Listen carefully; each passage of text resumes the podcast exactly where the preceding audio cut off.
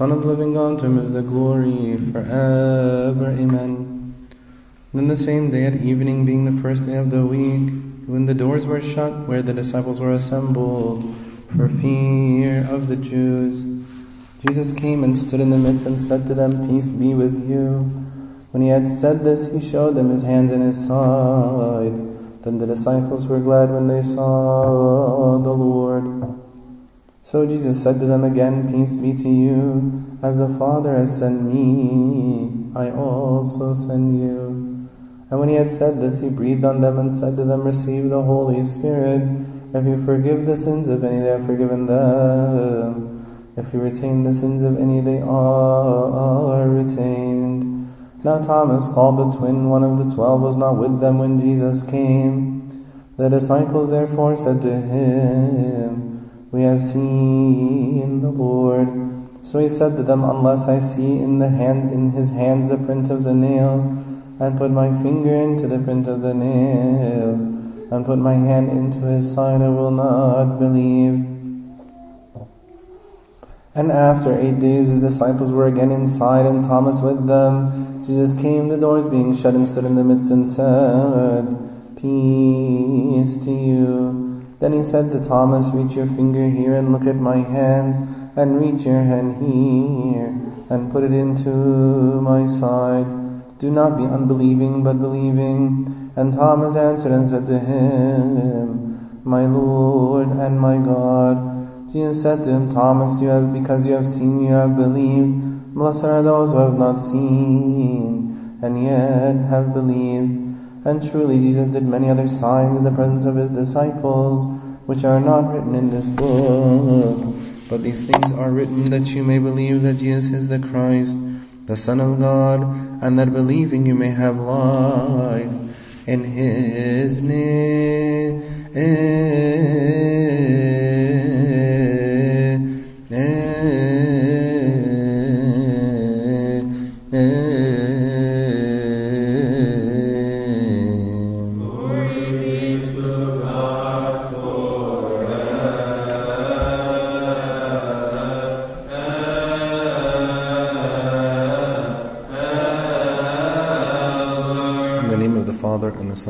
Spirit, one God. Amen. Christ is risen.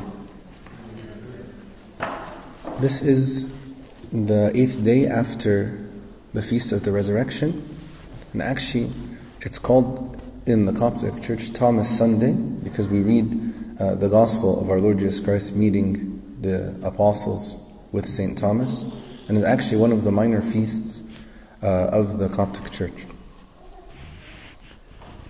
St. Thomas was absent in the morning on the day of the resurrection.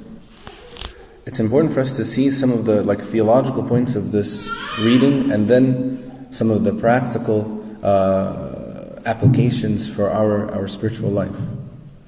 On the day of the resurrection, the Lord comes to the disciples, minus Thomas, and he goes through the doors that are shut. Because of course, he's God and he can do anything he wishes. And the first words that he says to the disciples are, Peace be to you. And this is actually very important. Christ had just overthrown the devil. He opened heaven for all of us who believe in him. And now the time has come to sort of reveal himself to his closest friends. It's time for him to reveal his salvation and the miracle of the resurrection. And this greeting actually sort of captures the heart, the essence of the message of the resurrection. Peace be to you. The peace, by the way, can have more than one meaning. First, Christ is offering peace between us and God.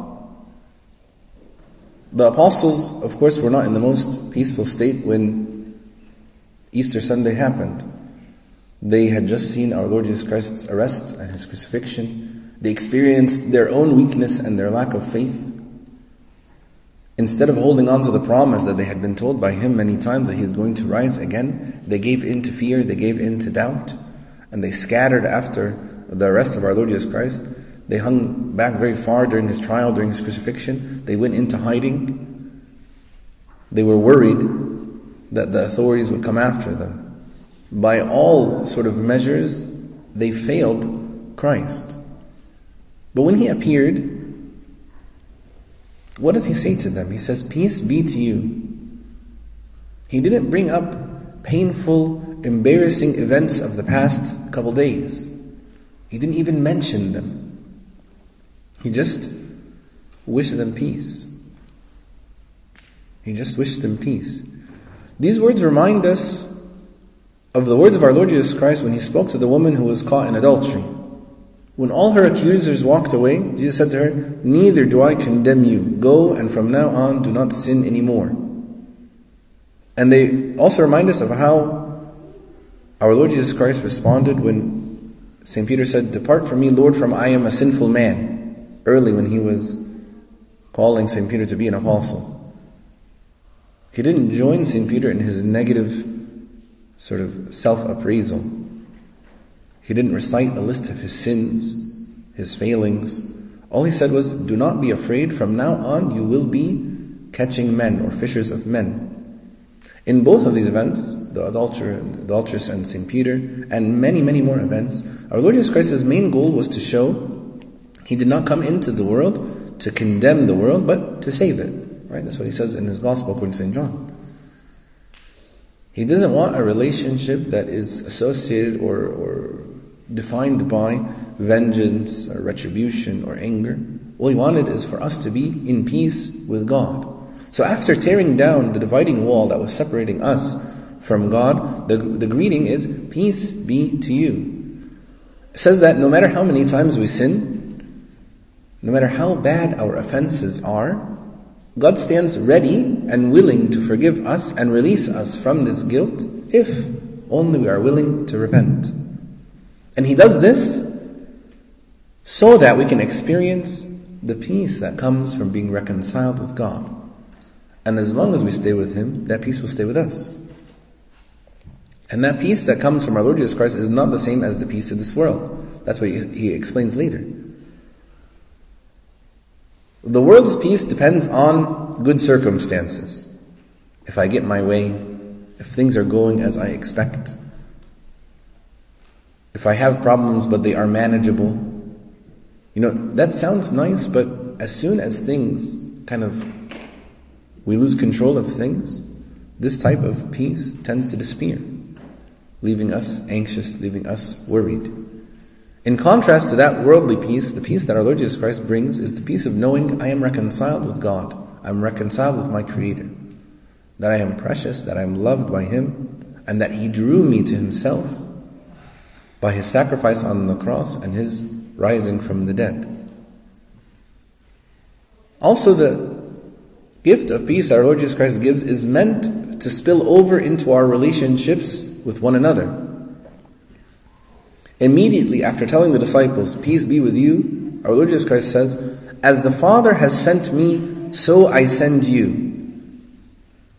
So He's sending us out, asking us to treat each other with the same mercy, the same love that He's shown us. A mercy that is pulling down dividing walls of hostility, of lack of forgiveness, a love that is supposed to empower us to love each other deeply and be at peace with one another. Even in the book of Proverbs, it says, He who covers transgression shows love, but he who repeats a matter separates friends. So scripture tells us, don't bring up things over and over again that people, mistakes that people make. Cover their transgressions. Cover their transgressions the way that Christ covers yours. Loving each other and forgiving each other is probably one of the most challenging aspects of our lives as Christians. We know how difficult it is to love without any condition, without any stipulations. We know how difficult it is to forgive someone who has hurt us. Our natural response is to lash out in anger, to sink into guilt, to have resentment. The only way that we can overcome these patterns is to let the peace of Christ reign in our hearts, as St. Paul says in Colossians. If we can imagine St. Peter and the disciples are standing there, how do they feel when Christ is standing in front of them? Offering them unconditional forgiveness, endless friendship. All of a sudden, we should find our own hearts softening. If we can imagine ourselves in their place, knowing that our Lord Jesus Christ says to them the same way that He told the adulterous woman, Neither do I condemn you. We'll then be able to find the grace to do the same thing to each other.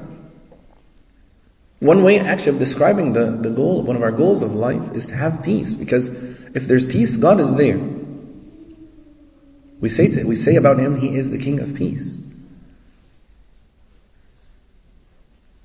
And actually, the disciples themselves are going to achieve this peace with God, not with a peaceful life, because there's going to be many bad things that's going to happen to them. They're all going to be martyred, except for one. But they'll have peace in their heart because God is going to abide in them. The next thing that happens that I wanted to mention is He breathed on the disciples and He said to them, Receive the Holy Spirit. In Scripture, breath is often sort of indicating wind, and the wind is indicating the Holy Spirit. Because, like our Lord Jesus Christ says to Nicodemus, the wind blows where it wills, and we do not know where it comes from or where it's going.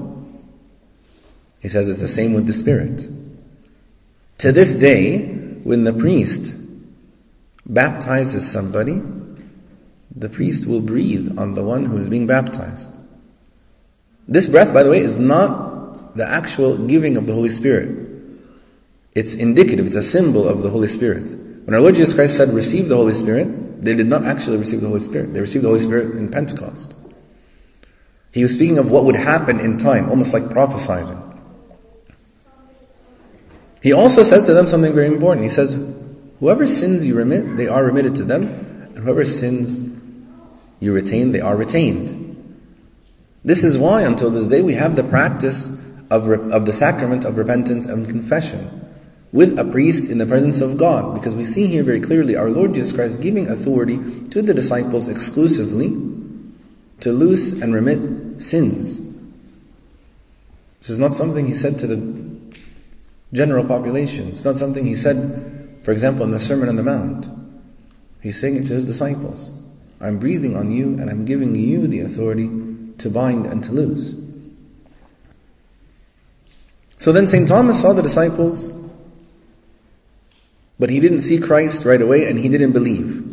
And he was very explicit why he didn't want to believe. He said, Unless I see the print of the nails in his hands, and I put my finger in the print of the nails, and put my hand in his side, I'm not going to believe.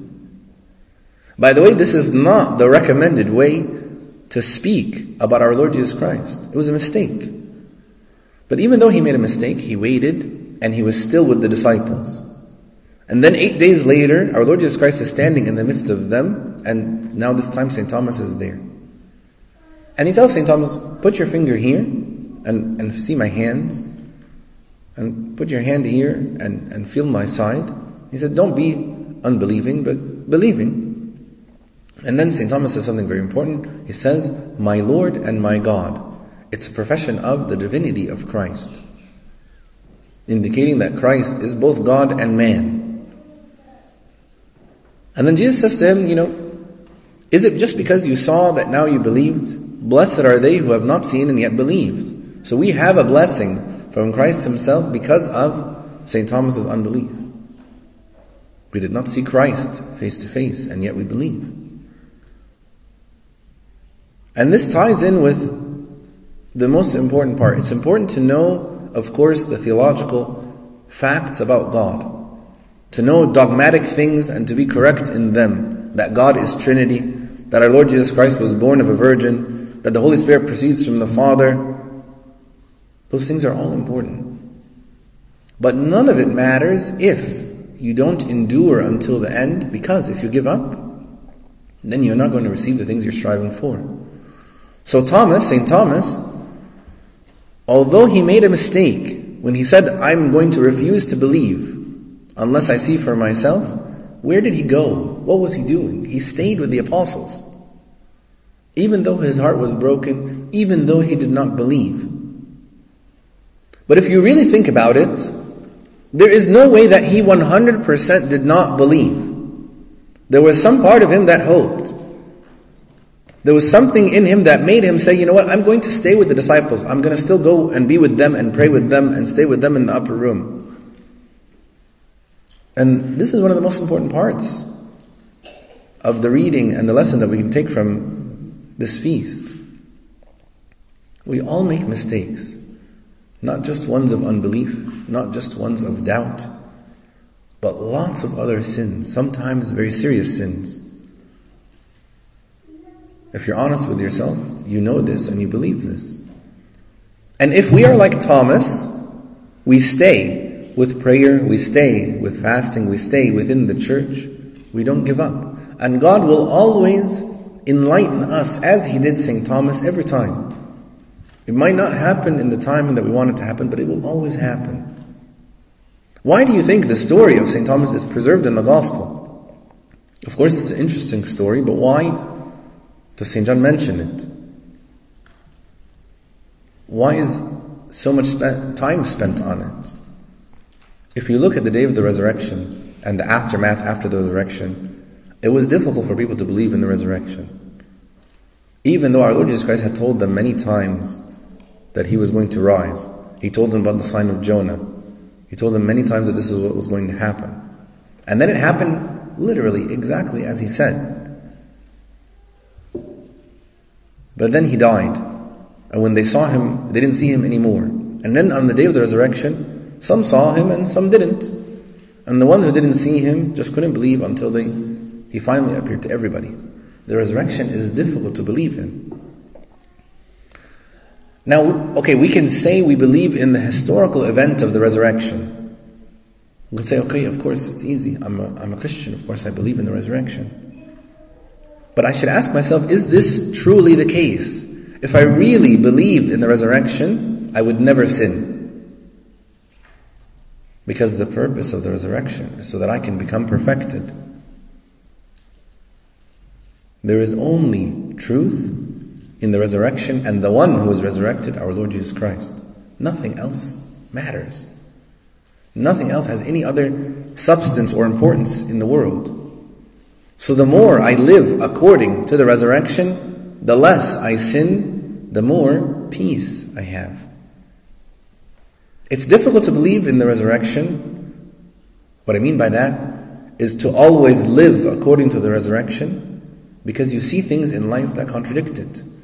There are things in your own life, things that you do that you know you shouldn't do, things that you don't do that you know you should do, and yet we still call ourselves Christians. How do I deal with this sort of dichotomy of having belief and yet unbelief? The same way that St. Thomas did. You stick with the Lord. You keep praying. You keep fasting. You keep confessing your sins. You keep struggling. And as God reveals to you things about yourself, you change them with Him helping you. And then He reveals, when He reveals Himself completely to you, as He did to St. Thomas, you're able to see Him. If we are full of sin, we can't see God very well at all. It's almost like if our eyes have like cataracts on them. But those scales will fall off if we struggle. That's what St. Thomas did. He made a mistake. It was not intelligent what he said. He had heard the same things that the other apostles had said. and now all of his friends had been like the ones that he had been with for three years, the ones who have been ministering with Christ, told him, We saw the Lord. But he didn't believe. But also, he would not go away. So we need to learn this from St. Thomas. Let's understand that living according to the resurrection is difficult. But also, it is our singular goal and purpose in life. So we stick close to God by prayer, by fasting, by coming to services by repentance, by confession, even if they do not touch you. Sometimes they don't. Sometimes prayer is flat. Sometimes prayer is dry. Sometimes reading the scripture is difficult, or boring, or confusing. Need to continue in all of these things, and God will enlighten us as much as He enlightened St. Thomas, and glory be to God forever and ever. Amen.